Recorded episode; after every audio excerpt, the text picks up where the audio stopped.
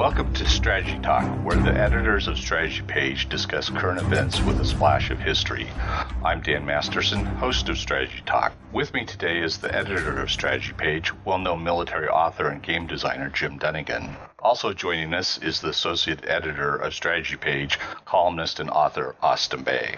Welcome, Jim and Austin. Thought we'd uh, spend a little time in Afghanistan today. Uh, the uh, the peace treaty went south really fast, didn't it, Jim? Well, it's to be expected. I mean, there's, some underlying information about Afghanistan which doesn't get too much play in the media because it's discouraging. Uh, and we've been doing, we've been hammering away at this, you know, for years. Uh, first of all, Afghanistan uh, the Civil War that was being fought uh, in 2001. At the time, I remember the media said the Taliban rules Afghanistan. Well, they didn't. and this was also mentioned in the news that uh, we've hooked up with the Northern Alliance. Now, at that time, we were we were covering Afghanistan on a regular basis, so I was already aware of this. And I said, "What do they mean? The Taliban doesn't rule all of Afghanistan." Um, they uh, they were still trying to subdue the uh, the last groups that had refused that hadn't been defeated in the north, and of course. They never did. We went in there and uh, basically brought money, bought smart bombs, uh, and basically we paid off a lot of the uh, the wavering Pashtun tribes in the south. Um, and uh, that's where we picked up Karzai, the, the, first elected president, uh, who turned out to be a total failure because, like a lot of Pashtun politicians, he was totally corrupt. Uh, and the drug gangs found out if they offered more money than the Americans, he was their boy. Um, so to our credit, we never got into a bidding contest with the drug gangs. But that's again something that didn't get covered in the media. But anyway, Karzai still uh, features in the current situation because the uh, one reason why there's no uh, peace with the Taliban there is they refuse to negotiate with the government because the government is not run by the Northern Alliance. By the way, the Northern Alliance is the non Pashtun uh, portion of Afghanistan. They're 60% of the population. Uh, the uh, Pashtuns insist they're the majority, but you know they never run a proper census. But all indicators are that you know the 60-40 thing still holds. Um, and uh, a lot of the Pashtuns were not crazy about this this Taliban nonsense because it's even more acknowledged in the Pashtun territories that the Afghan the Afghan Taliban are basically an arm of the Pakistani army or the ISI, their their Central Intelligence Agency, so to speak. Um, in fact, the uh, the guy who's now running the Tal. I mean, they have a figurehead, some some imam, you know, who's nothing. Uh, the guy who's actually running it day to day, and everybody acknowledges this, is one of the Haqqani clan. Now, the Haqqani were one of the factions during the 1990 Civil War, who basically made a deal with Pakistan, and they they turned into a criminal gang which dabbles in terrorism. Sounds like some of the drug cartels down in Mexico. Um, and uh, he's they're one of the groups that his named and mentioned repeatedly by the United States and the UN as being a terrorist organization, although they're mainly gangsters. They're mostly in it for the money. Um, but they had connections in the uh, they had long time connections in the Taliban because basically they worked with them uh, during the uh, the brief the ending of the civil war when the Taliban took over the South. Um, and they maintain those connections, but they've always been the tools of the ISI. They were they were sort of the the Praetorian Guard, the enforcers, um, but they were basically allowed to make as much money as they could, and they have. Um, so in 2016. Uh, Mullah Omar, who was the founding, you know, guy in in the Taliban, the first tactical and religious leader, he died, but uh, they didn't. Well, wait, let me get my tax rate. Anyway, it was announced in 2016 that he had died, but they delayed and they're making the announcement until they could basically get the uh, the ISI could get its pieces arranged so they can get a smooth transition to a to a more pro-Pakistan guy. Mullah had spent, you know, the the previous uh, 15 years uh, hiding in in the sanctuary uh, in in just south of. Um, Helmand province, where most of the heroin is produced, the world supply of heroin. Um, and uh, I don't think he'd ever gone back to Afghanistan after that. Uh, in fact, most of the most of the the senior t- Afghan Taliban uh, people have ba- are basically live in uh, Quetta, uh, the uh, ba- capital of Bangladesh province, which again is just south of the of Afghanistan, um, and they basically they basically helped facilitate when they had when they when the, the, word when it was finally admitted that you know uh, Omar was uh, was dead. Actually, I think he died in 14, and it was revealed in 16. Um, and that ticked off a lot of the Taliban. said, what do you mean? He's our leader. You know, we were told for two years that he was incommunicado, or he's praying, et cetera, et cetera. You know, there was the, the excuses of wearing thin, but he was in the dirt by then, long time. Um, and that basically exacerbated the dissension within the Taliban over you know what direction to take. And that's when you began to hear the stories about uh, some of the taliban are negotiating with the government. Now this is important because this particular trend is something that still haunts the pakistanis. They realize that some of their bought and paid for taliban are not that crazy about being on the you know, uh, thumb of Pakistan. In fact, almost all Afghans are very hostile towards Pakistan because Pakistan has treated them like, well, like tools, you know, ever since 1948. And in, and part of the reason for that, again, we did an update yesterday on Afghanistan where this is all explained in just a couple of paragraphs or uh, two pages.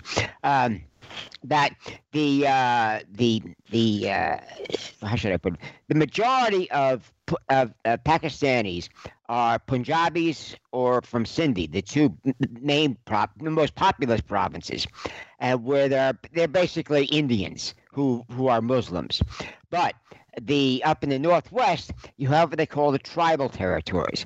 And this is where two thirds of the world's Pashtuns live. Now, there's one third live in Afghanistan, where they comprise 40% of a much smaller national population. And the rest live, and Austin's familiar with some of these guys. He's run into the Pakistani Pashtun officers. Um, they uh, but they are they are like 12% or something like that of the of the Pakistani population and they are much much much how should I, but much put upon minority they're considered hillbillies but lethal hillbillies I mean these are hillbillies who you know basically have been invading the lowlands uh, for thousands of years. Whenever they could get away with it, they would join whoever the whether it was Tamerlane or whomever, Alexander the Great. I don't know. Uh, they would say, "Yeah, sure, let's go get her." I mean, let us not forget that the mountain range in in uh, in Afghanistan is called the Hindu Kush, which literally means death to Hindus. Now, to the Pashtuns, Hindus are all non-Pashtun, you know, lowlanders. Some of them are Muslim. In fact, most of the Pakistani Hindus, as it were, Indians or Sindhians. That's where you got India from. Uh, the first place that the overland. Uh, uh, Europeans came into was Sindhi province, and somehow that got corrupted. The they're Sindhians, and that S got dropped, and they became Indians. So there you go, a little bit of trivia. Well, that's now part of Pakistan. Uh, the uh, Pakistanis made a deal with the tribal territories. They allowed them to keep their tribal laws. Uh, they didn't try to impose national government on them and they just hope let, us let sleeping dogs lie. But when the when the invasion of Afghanistan came along, and the uh, the Saudis poured in billions of dollars uh, for arms and for religious schools for re, for refugee aid, and of course these religious schools taught the hardcore. Um, Saudi form of Islam, which is the basis of most of your 90% of your Islamic terrorism in the world today. Um, the uh, the uh, Pakistanis, uh, lowlanders, saw an opportunity because up until then, uh, most Pakistanis uh, basically followed a more moderate form of Islam, which wasn't into, uh, you know, uh, we rule the world, et cetera, et cetera. Uh, they weren't violently opposed to Christians as long as the, you know, Christians weren't too weak.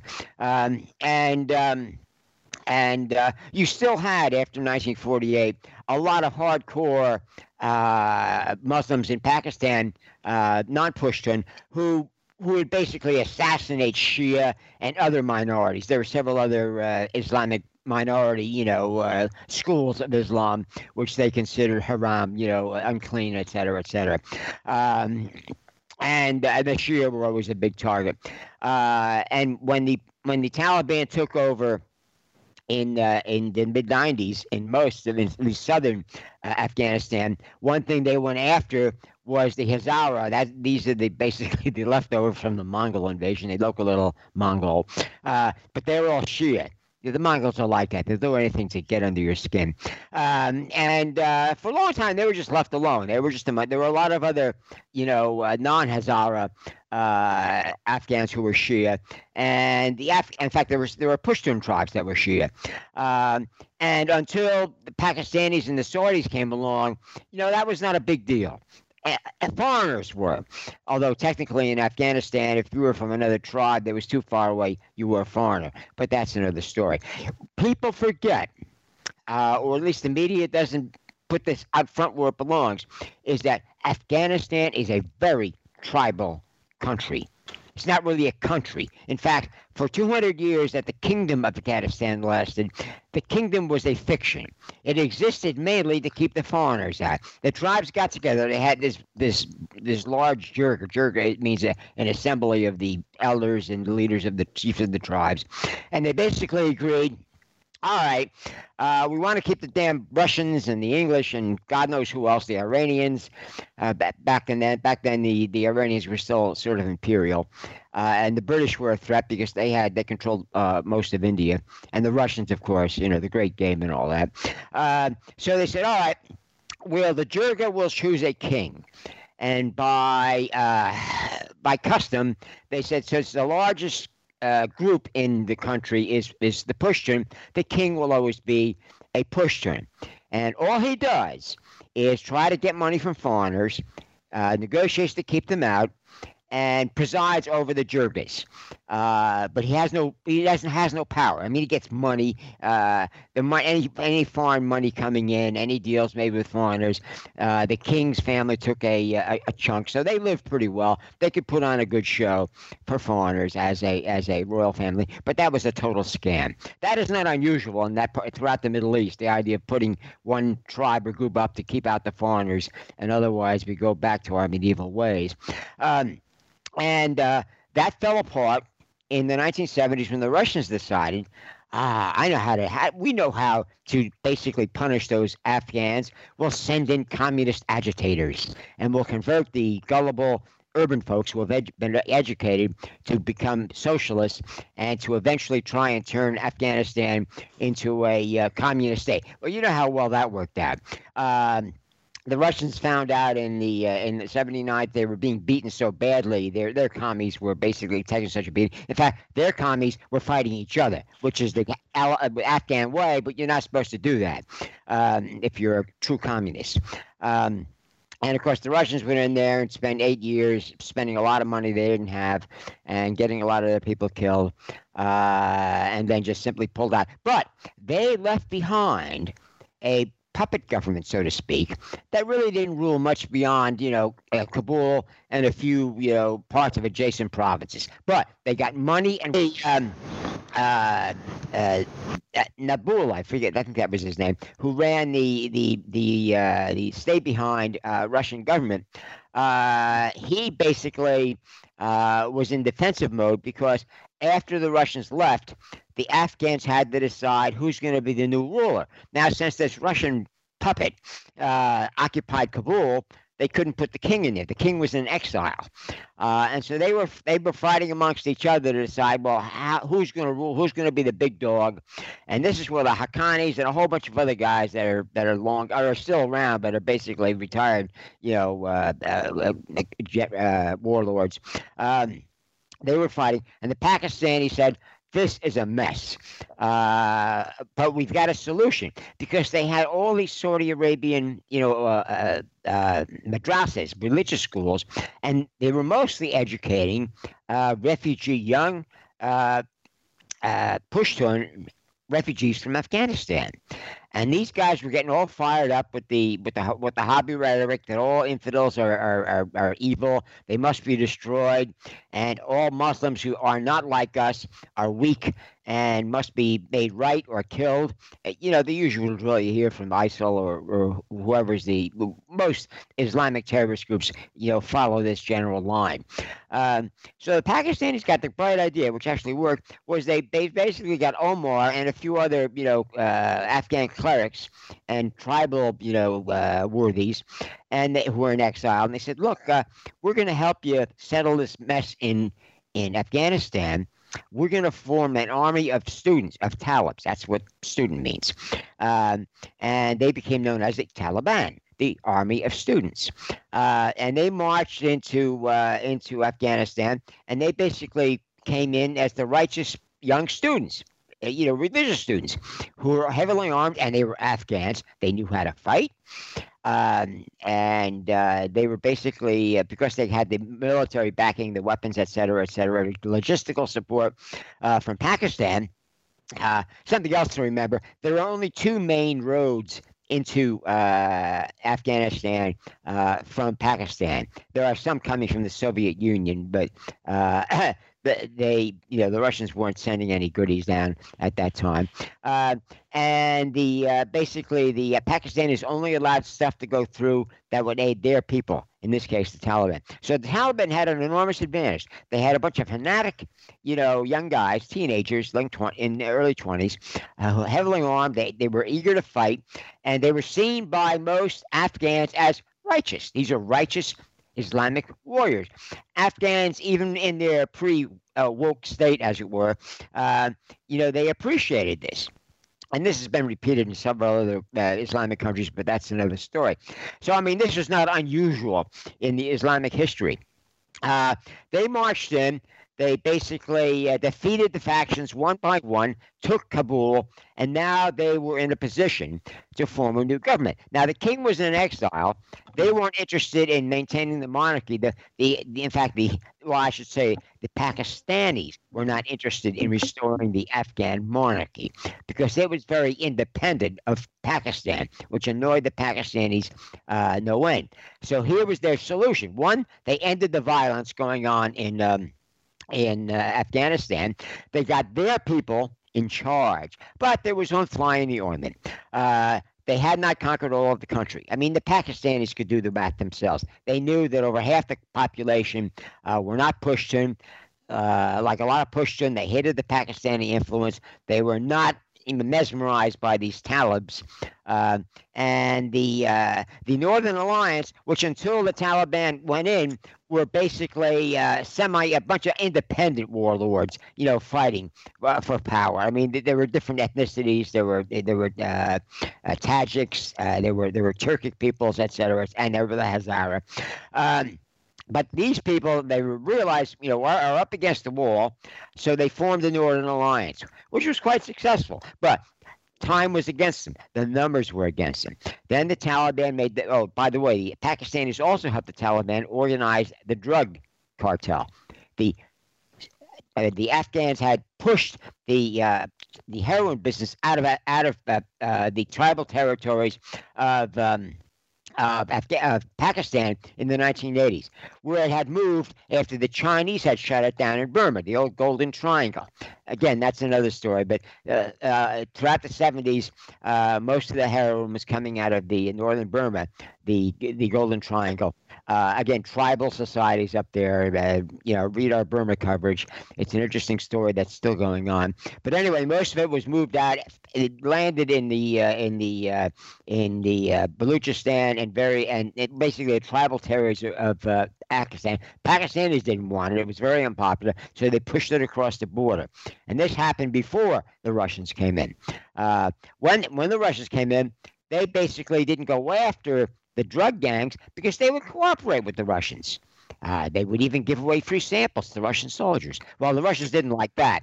Um, but the soldiers did. And uh, the Taliban, after the war was over, they turned to the drug gangs and says, all right, you guys can keep doing that stuff, uh, export most of it, and pay us a, a, big tax. And, and that'll be our financial base. Um, and that was the beginning of the, the, the relationship between the Taliban and the and the drug gangs. But in, and and of course the Northern Alliance didn't have that. So and uh, then the the Taliban got hubris. Uh, they got too full of themselves, and they started giving sanctuary uh, to uh, other Islamic terrorist groups, in particular Al Qaeda. Now, Al Qaeda had a track record. They had they had they had the street cred, as it were, uh, in that part of the world because they had in these in the seventies. Uh, uh, and 80s, well, mostly this in the 70s and the er, the 80s, uh, set up the uh, the support. Uh, uh, Qaeda means the base. They had basically helped brought in the Saudi aid. Uh, Bin Laden was a Saudi, and uh, they brought in the supplies, the guns, the food, and the whatever aid for the refugees. So Bin Laden had a lot of credibility with the Taliban on both sides of the border. So they couldn't really turn him down because at that point he had been run out of Sudan. Uh, he had lost his, his uh, Saudi citizenship. I mean, he was you know a pariah in most of the world. Uh, and then boom, he lands in. Um, in uh, in Afghanistan, where he's allowed to set up camps. And of course, this is the old story. This is what brought on 9/11. Uh, we told even even before 9/11, we were telling the Taliban, look, if you want to be, you know, recognized as a country, which only a few people were doing, you got to get rid of Al Qaeda. And of course, they couldn't really do that because they owed him a debt, a blood debt, as it were. He was there for them when the Russians invaded, and they couldn't. You know, you can see the situation they were in. So 9 11 happens, and then in come the Americans. Now, this is not like the Russian invasion. I mean, this is something that the media got. Oh, it's another Russia invading Afghanistan. No, it is not. Uh, you know, they, they, uh, I think Al and I, and even Austin and I were on TV. I remember back then, uh, you know, doing book for books or whatever, and we were asked about that, and we'd explain it to them, and they, and I always got these blank stares, like they never heard this before. What is this? And nobody ever called it BS, but news directors said, "Now we don't want to cover that. It's too messy. People won't understand. Whatever." Um, so the truth lay out there in, in full sight, but they never got the spotlight, never got any media coverage. But it was still there. The tribal society was fighting amongst themselves, and once we went in there with a little bit of aid, uh, basically forced Af- Pakistan to cut off their support. I mean, that that did make the news. When we told Pakistan, you're either with us or you're an enemy. Uh, do you want to be an enemy? And the Pakistanis conferred and said, mm, let's do the math. No, we don't want to be an enemy. Uh, but what they did was they stole billions of dollars from us, which was supposed to be meant for fighting um, uh, terrorism. When a lot of it was going to support terrorism and to build up the conventional armed forces, so they could basically uh, uh, you know, threaten India. Uh, the uh, the uh, the Northern Alliance suddenly, overnight, became a lot more powerful, which is why the Taliban were defeated within two months. Within two months, they were fleeing across the border to their their eventual sanctuary in Baluchistan. Uh, that was Tor, Bor, and these various other names. Some people uh, uh, from who remember way back then will, will recognize. Um, and uh, and the Pakistanis, they had a plan. So, all right, uh, we'll take the long game. Uh, we got we got the core you know leadership out of uh, of uh, Afghanistan. Some of them went to Iran, where the Iranians had the same idea, even though they hated the Tal- the Taliban big time because they were killing a lot of Shia uh, in uh, in Afghanistan while they were ruling. But they said, all right, but they basically put them in safe houses, uh, kept them out of the, the, the spotlight, and and told them you're eventually going to have to be useful to us. And and the Afghan Taliban basically said, well, doing what? Uh, killing Westerners. Oh yeah, we can do that. Just let us know. Um, and that basically translated into going into Afghan uh, Iraq after 2003 and doing all sorts of other mischief. Again, that eventually came out as a big surprise, big headlines. Oh, who knew? Well, a lot of people knew, but nobody was really paying it much attention. The the uh, the Taliban did eventually rebuild uh, their strength because all the economic aid coming in from the West, tens of billions of dollars a year, uh, a lot, of, most of it was stolen. I mean, here, here's here's a telling, you know, anecdote which I got from a guy who got out in the '80s. He was a uh, he was a uh, officer of the uh, of the um, uh, of the Afghan army trained by the Russians and what have you. And uh, he basically decided that this isn't going to last. So he got out while the getting was good. And he came to Washington where I met him. And he said he was in uh, the uh, in Kabul when the Russians rolled in. Uh, when there was still when there was still you know a, a Afghan army and a king, uh, and um, he uh, he was standing in the crowd as the as the Russian you know troops you know rolled by in their armored vehicles and what have you, and there was this old old guy, older guy from the country who was in on business, and he looked at that and he, he turned to me and he said, "Look at all that loot." You know, and that's the attitude. Even though it sounds suicidal and, and crazy, you know, to a Westerner, to the Afghans, you know, fighting and dying, you know, that's that was that was the way.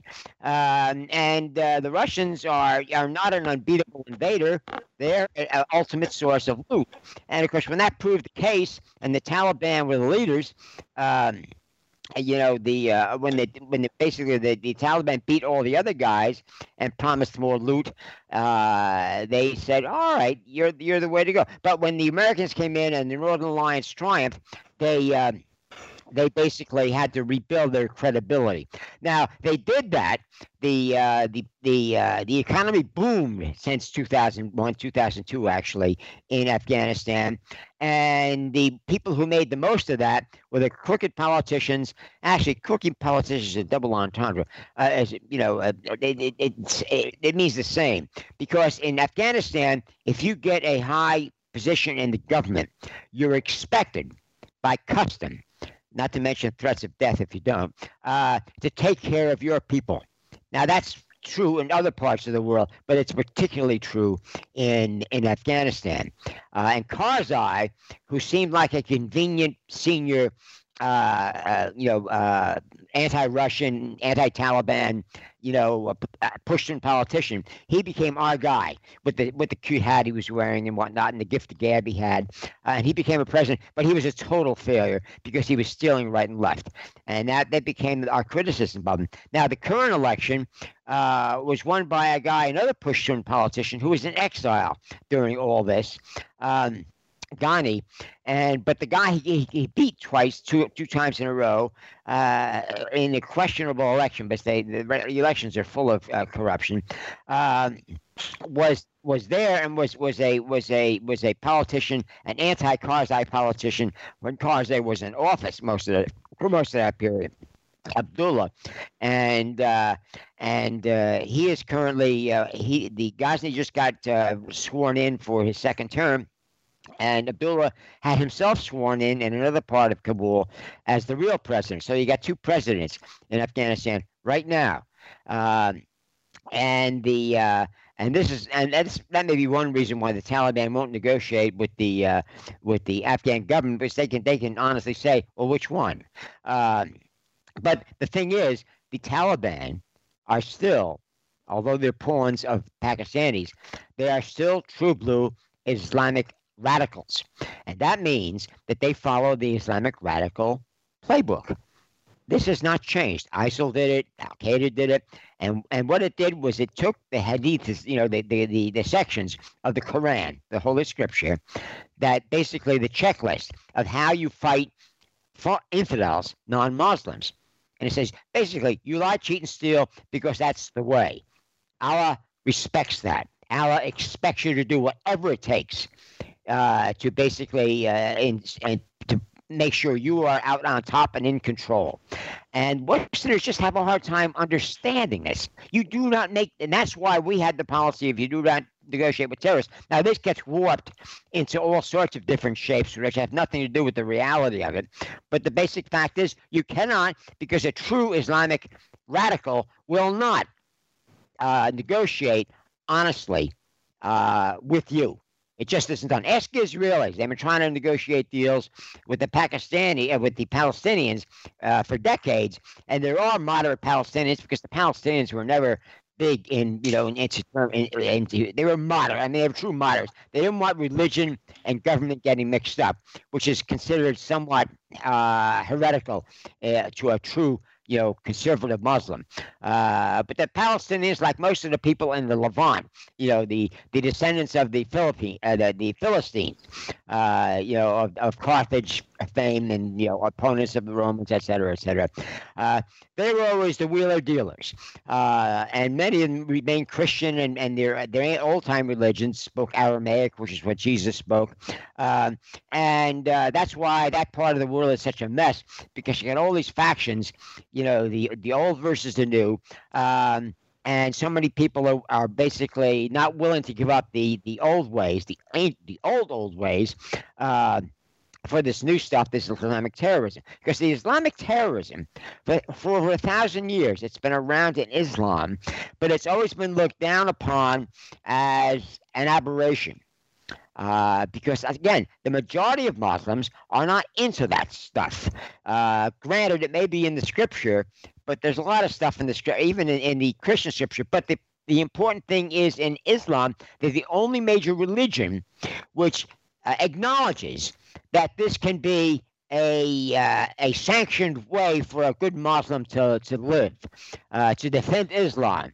And of course, all you got to do is create, you know, some reason to, to defend Islam, and off you go. But for over a thousand years, uh, Muslim governments in the Middle East, including the Turks, had to periodically put down uprisings by guys claiming, you know, we are the pure, uh, and we want to purify this corrupt government and replace it with a corrupt religious government, which is what would happen in the future cases where it has happened, like in Iran with their religious dictatorship, which is just read the papers. Even they admit that they have corruption problems. Um, and uh, they have, and all of a sudden in the 20th century, you've got oil, you've got mass communications, you've got travel by air.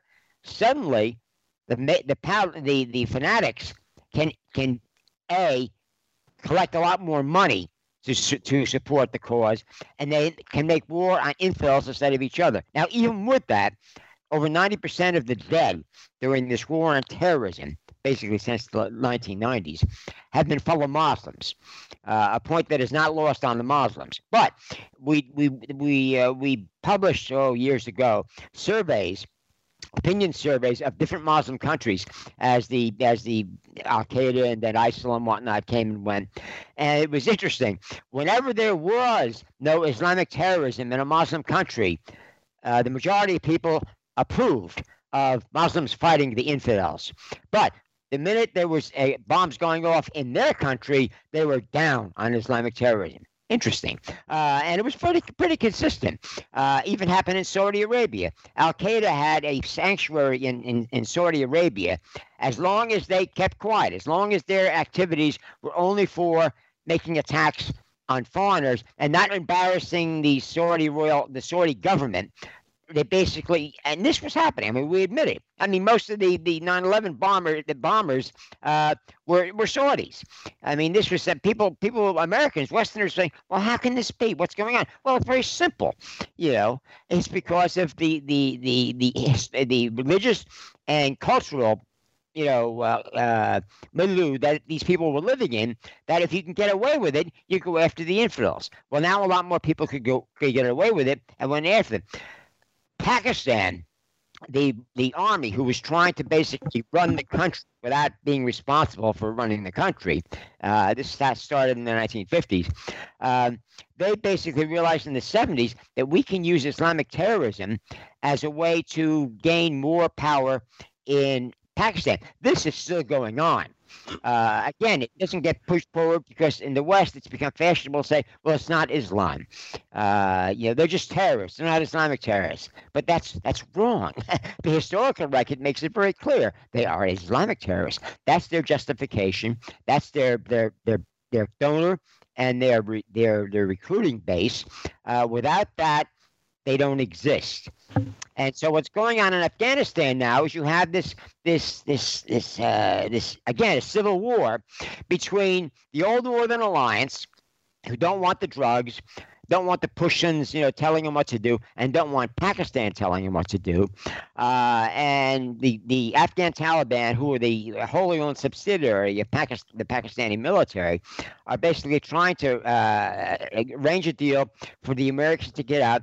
But now nobody knows what's really going on in Washington with this policy. I mean, it's it's it's politically very popular, and as far as I can tell. Um, the, the, our government, which is promised, we're really going to get out of Afghanistan, or at least try. Um, but the the the CENTCOM, the senior commander in Afghanistan, said publicly, if the Taliban renege, we will bomb the crap out. We will be right back there. In other words, that is the official policy now. We are not going to turn our backs and just leave and you know try and stay away because they won't leave us alone. Uh, so, I mean, uh, that has been absorbed by the Pentagon and even even large chunks of the State Department. Uh, not the American media, but that's another story. Uh, so, what is actually going on is yes, we are trying to get the Taliban to disgrace themselves. Well, theoretically, we, we are we are willing to trust the Taliban if they prove trustworthy. That isn't possible. I mean, I'm telling you right now, and you can check the histories. That's just the way it works. Ask the Israelis with the Palestinians. Uh, and uh, so we're willing to let them, you know, uh, hang themselves, as it were, to prove again and again that they cannot be trusted. And right now, the uh, the, the, February 29 uh, agreement uh, is being, you know, torn to bits by the Taliban because they're they're basically picking nits with the Afghan government. They want the Afghan government, for example, to release 5,000 uh, Taliban prisoners. It's half the Taliban uh, that are in, in, jail in Afghan jails. Uh, the Taliban government, the the, the, the real one, I mean the Ghani government, the one that the election commission said got elected uh, uh, in the September 2019 election. It took them that long to sort that out. Uh, he has said, yes, all right, the Americans are pressuring us because what we got the the uh, the Ghani government by is the, the foreign aid. Say, look, if we leave completely, so does all the money. Yeah, we know we'll have to eventually come back, but you will justify it. You will basically try or actually come out with some major attacks based in Afghanistan, and we're going to play that record again. And a lot of Taliban, a lot of senior uh, Afghans say, well, you know, they're kind of right. That's they do have a pattern of doing that. Uh, you know, they make fun of we can we can snooker the uh, Americans and the foreigners, we steal all the money and whatnot. But there are certain things you can depend on them to do, and they will bomb the crap out of you if you carry out a big attack, you know, and kill a lot of Westerners. So that they understand. But the Islamic fanatics don't. They said, "Oh no, that's immaterial. It's like it's like a doctrinaire communist." Oh yeah, well we got it wrong with the uh, with the in Russia, but give us another chance and we'll get it right next time. Uh, the Russians gave up on that. The Chinese gave up on that. The Cubans, well, most Cubans have given up on that, but they still got a communist government down there. But that's another story. The problem is that there is not going to be any peace deal with the with the Taliban. There will be attempts, and as we've seen with the with the current one, uh, they're not going to work. And part of the reason is not just that the Taliban will not issue the order. They cannot issue the order because there are factions within the Taliban. And again, we've reported on this. I mean, these these are reported inside of Afghanistan. It's reported inside Pakistan. There are various factions which are in opposition to the uh, the Taliban leadership in in in uh, in Pakistan. Uh, and so they will basically go out of their way to skewer any deal because they feel that any deal this, this that that gets completed that gets the Americans out, the uh, the Pakistani you know, faction of the Afghan Taliban will get credit for it, and that will just make uh, give them more power than they deserve inside of Afghanistan. So the Pakistan, the Taliban are not just arguing and, and negotiating with the Americans, they're negotiating with many of their own factions, and then on top of that, they got the elected Afghan government to deal with, and uh, they say, look, we're not going to deal with them until all the Americans are gone. But if they attack the Afghan government after we go, there'd be a lot of pressure. Well, hey, you know, we're not going to go back to, uh, you know, uh, uh, 2000 and 1999 again. I mean, that's what'll be brought up. Oh, that was a big mistake. Uh, I mean, like uh, basically, we can predict the headlines, you know, before they even arrive. But uh, there is a certain method to this uh, this this media service, um, and so there is no peace in Afghanistan with the Taliban. And it's really just theater uh, everybody's going through uh, to try and negotiate. Something good may come out of it. I mean, basically, it's making the Taliban look bad uh, because they already had the internal dissension, and this may turn out to be something that will basically backfire on the Taliban big time because uh, there are a lot of other opportunities for to, for things to backfire on them. Jim, yeah, I've I've got I've got a slightly different take okay. on that. All right, uh, Dan. I'm just looking at, at, the time on it. and I realize I didn't. There's Jim's covered the background in depth, giving you a, a very good uh, feel for how complex demographically uh, Afghanistan is. And remember, it's also very complex uh, in terms of terrain as well. You know, valleys with a grow poppies as well as food, and and the mountains where uh, it's virtually impossible uh, uh, to, uh, control uh, as a with a, a, central government to control if uh, tribes want to hole up in their own mountain mountain vastness, if you uh, if you want. So that it's uh, if you think of it as a big Balkans or the Balkans as a as a small Afghanistan, you've got a something of an uh, of a working analogy. Jim is right about not trusting certain Taliban factions. But Jim, here's one of the things that's different than 2001. A lot of the old leadership is dead. It's dead or uh, in exile, and in exile they've been uh, tight, uh, closely associated with the Pakistani Inter-Services Intelligence, meaning the uh, Pakistani uh, Pashtuns. The other change, and this has strategic effects, is that in 2001 the Taliban had a material advantage over the Northern Alliance. They had more weapons, better weapons, and they also had all these trucks, these Toyota trucks that gave them more mobility to move around and uh, than the Northern Alliance. That's changed. The Northern Alliance has high quality weapons, and they also, as Jim's mentioned, what the, our, uh, the senior U.S. commander in Afghanistan says: if you guys renege, we're going to bomb you. That means that U.S. air power is actually going to be as it was, this is going to be something similar to 2001. U.S. air power would support uh, Northern Alliance forces in a, a, on the on the ground battle.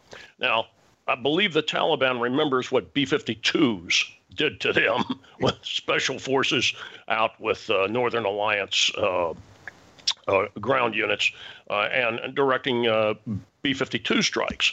So there's a real uh, enforcement mechanism to this, and I think Jim was quite correct in describing this uh, amorphous deal. Here's something else I've thought. Now, Jim, I, I know it's a it's a stretch, but you think think through this, think through the description, uh, accurate description of the Taliban. There are multiple factions. There are leaders that we have talked to over the uh, over the years, as you said that they're against the Pakistan uh, uh, they are more receptive to making some kind of deal with the United States because, and to use one of the terms you uh, uh, you employed, it does give them prestige. It gives them prestige in a in a way that uh, uh equivalent to what's going on uh, with with some of the more powerful uh, Pakistan-aligned uh, uh Taliban uh, factions. Now, the hardcore Taliban are, as Jim described, as uh, Islamic radicals. That was where they mind melded with Osama bin Laden and Al Qaeda. But this is a change from 2001 as well. ISIL, ISIS has been defeated. Al Qaeda has has been smashed repeatedly. Bin Laden is dead. The number one and number two in ISIL are uh, are dead. Uh, numerous Al Qaeda leaders have uh, uh, gone to heaven or wherever they go after they've been killed. Uh, it's a different generation. The other issue now, this comes in with the corruption. Jim was talking about uh, heroin. Money talks. Now, none, none of the governments, uh, such as they are in the region, very few or anywhere around the world, with the possible exception of North Korea, wants to see heroin pushed in uh, her- uh, North Korea doesn't want heroin in North Korea either, but they would like to make some money off of it. Uh, it's it is a it's it's a criminal problem. Heroin is a destructive jo- uh, drug. Nevertheless, it's a lot of money in Afghanistan, and a lot of the uh, criminals. Jim mentioned a couple of the factions, the very various networks.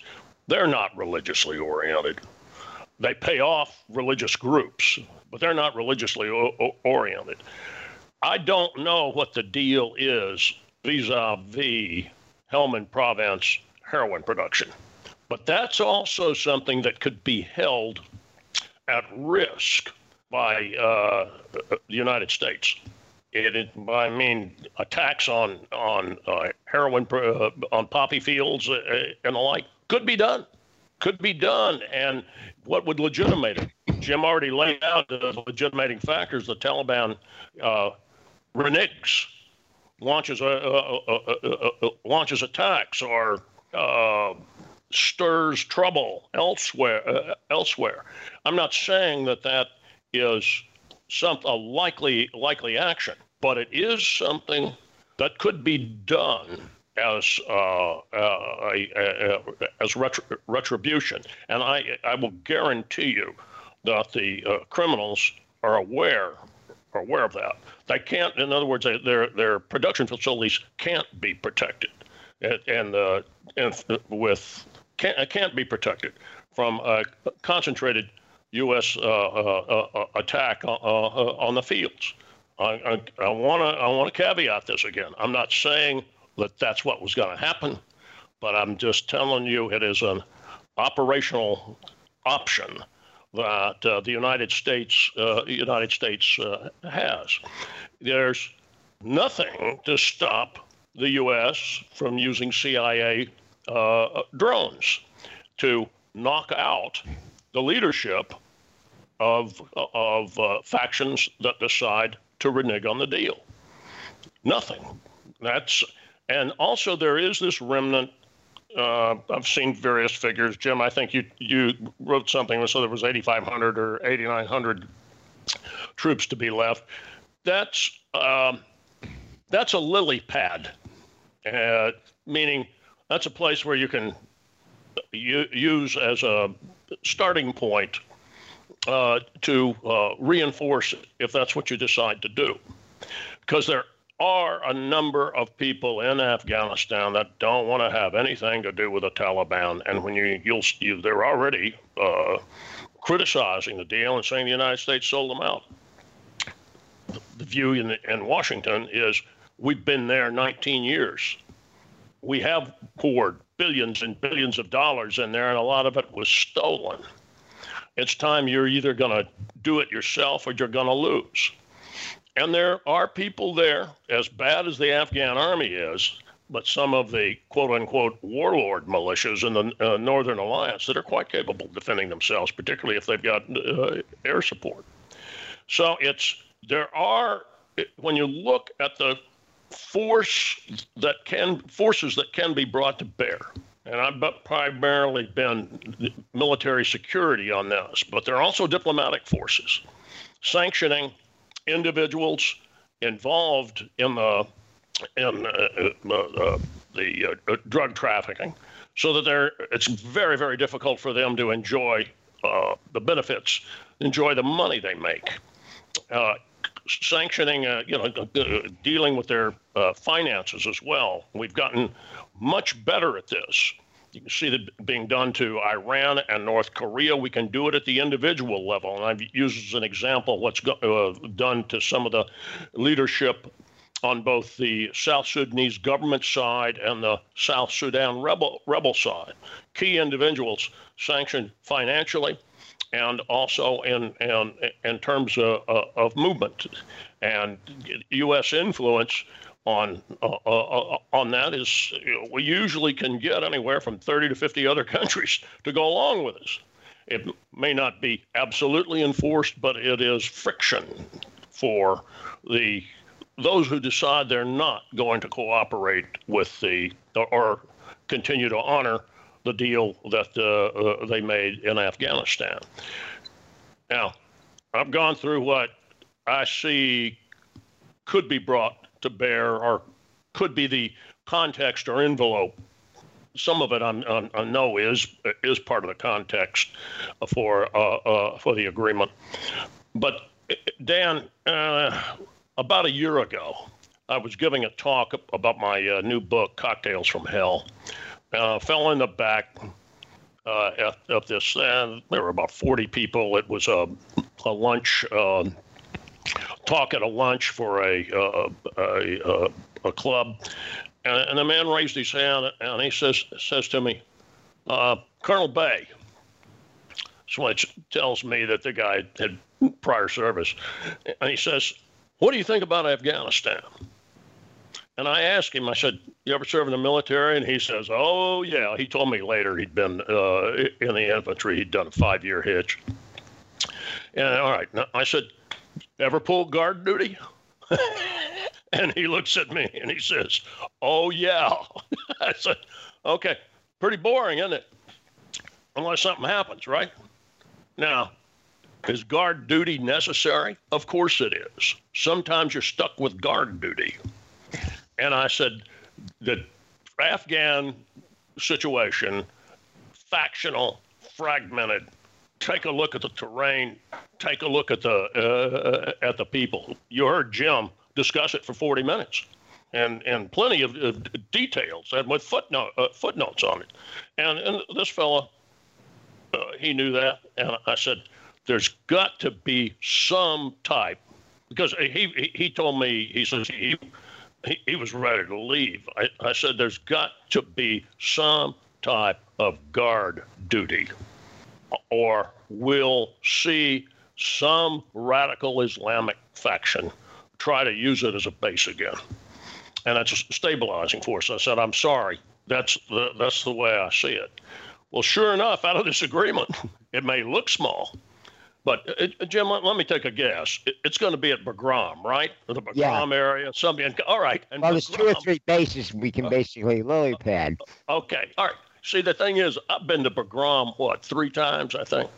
And that is a huge base complex. We've really, really uh, uh, uh, enhanced it and improved it, and it's well defended. And I'll tell you, if somebody comes and fires a mortar at it, some of the lessons going on in, in Iraq right now and vis a vis Iran, now that gets around.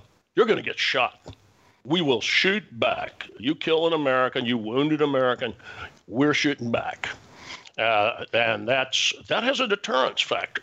Now, it doesn't stop all the, all the hotheads, but it, it stops some, stops a lot, stops those who decide they want to live to uh, be a hothead uh, another day. I'm, I'm, I'm being very, very basic with it and saying that we've, we've got a track record right now for shooting back rather quickly when you shoot at, uh, uh, uh, uh, shoot at Americans. So this is not a win. But the thing is, is to call it a defeat is a mistake as well. You could look at it and, and, and say, everybody's lost something in this. And the fact that the Taliban want to make a deal says that they realize they've lost a lot too, and they have. So uh, this is one of those. This worth coming back. I want to say in 12 to 14 months and talking about what's happened with this deal. Who knows? We may be back. We may have 25,000 troops on uh, on the uh, on the ground, or we may have 7,500 hanging out at these uh, lily pad uh, uh, lily pad bases. I want, I want to add two other things. Jim talked about the old golden triangle. Uh, about a month ago, Jim, I looked at the 1985 first edition of Quick and Dirty Guide to War, and you know we have a chapter in there on Burma. You know Burma's Bitter Road, which was uh, a, really most of that chapter was about Golden Triangle, uh, uh, heroin, drug uh, uh, uh, uh, drug gangs, and one of the sources of the development of that uh, drug uh, business in Burma, Laos, and the northwestern border of of Thailand was the nationalist Chinese Yunnan army that retreated into into Burma after the communist victory in 1949, and you had a cadre of uh, I'm not sure how big it was. It wasn't that that, uh, that, uh, large, several thousands, six or seven seven thousand troops. Let's uh, uh, let, us say they had nothing else to do other than you know, their, their skills were uh, as soldiers. They're cut off, and what do they do? They set up a kind of a jungle duchy, and they got to find a way to make money and they're the poppies. So they yeah. were they were they, one. They, they, they, had one advantage. One of the major tribes up there in northern Burma are the Wa, and they are ethnically Chinese. Uh, and they, they, you know, they basically trade with China, and they were the they were the basis of the ancient you know 18th 17th 18th century uh, opium trade opium, which, which yeah, was which was outlawed by uh, by the imperial government because it was reaching epidemic proportions among the upper class. Sound familiar? But uh, all right there was money in it. The, the karen tribe got into it too. So again this is another there's there are differences but th- there's the, but there, it's a it's an analog. And I, I was when i looked at that chapter i thought yeah. And now now it's moved to uh, largely to uh, to Afghanistan. The other thing, Jim, on the name of uh, of India, Arab traders from the you know the what were once called the Trucial states, but you know whether were the uh, the uh, Sinbad the sailor uh, era of uh, Arab traders were aware of the of the uh, Indians that lived on the Indus River now, which flows down, you know, through uh, pa- Pakistan. There's only a tiny little sliver of the Indus that is now in contemporary India. It's up by the the uh, glacier, Siachen uh, Glacier. Most of the Indus River flows through uh, uh, Pakistan. So there's there's as, as the origin of the of the, the name of India, depending on how that river was pronounced, but also Sindhi. I'm just this is just one of those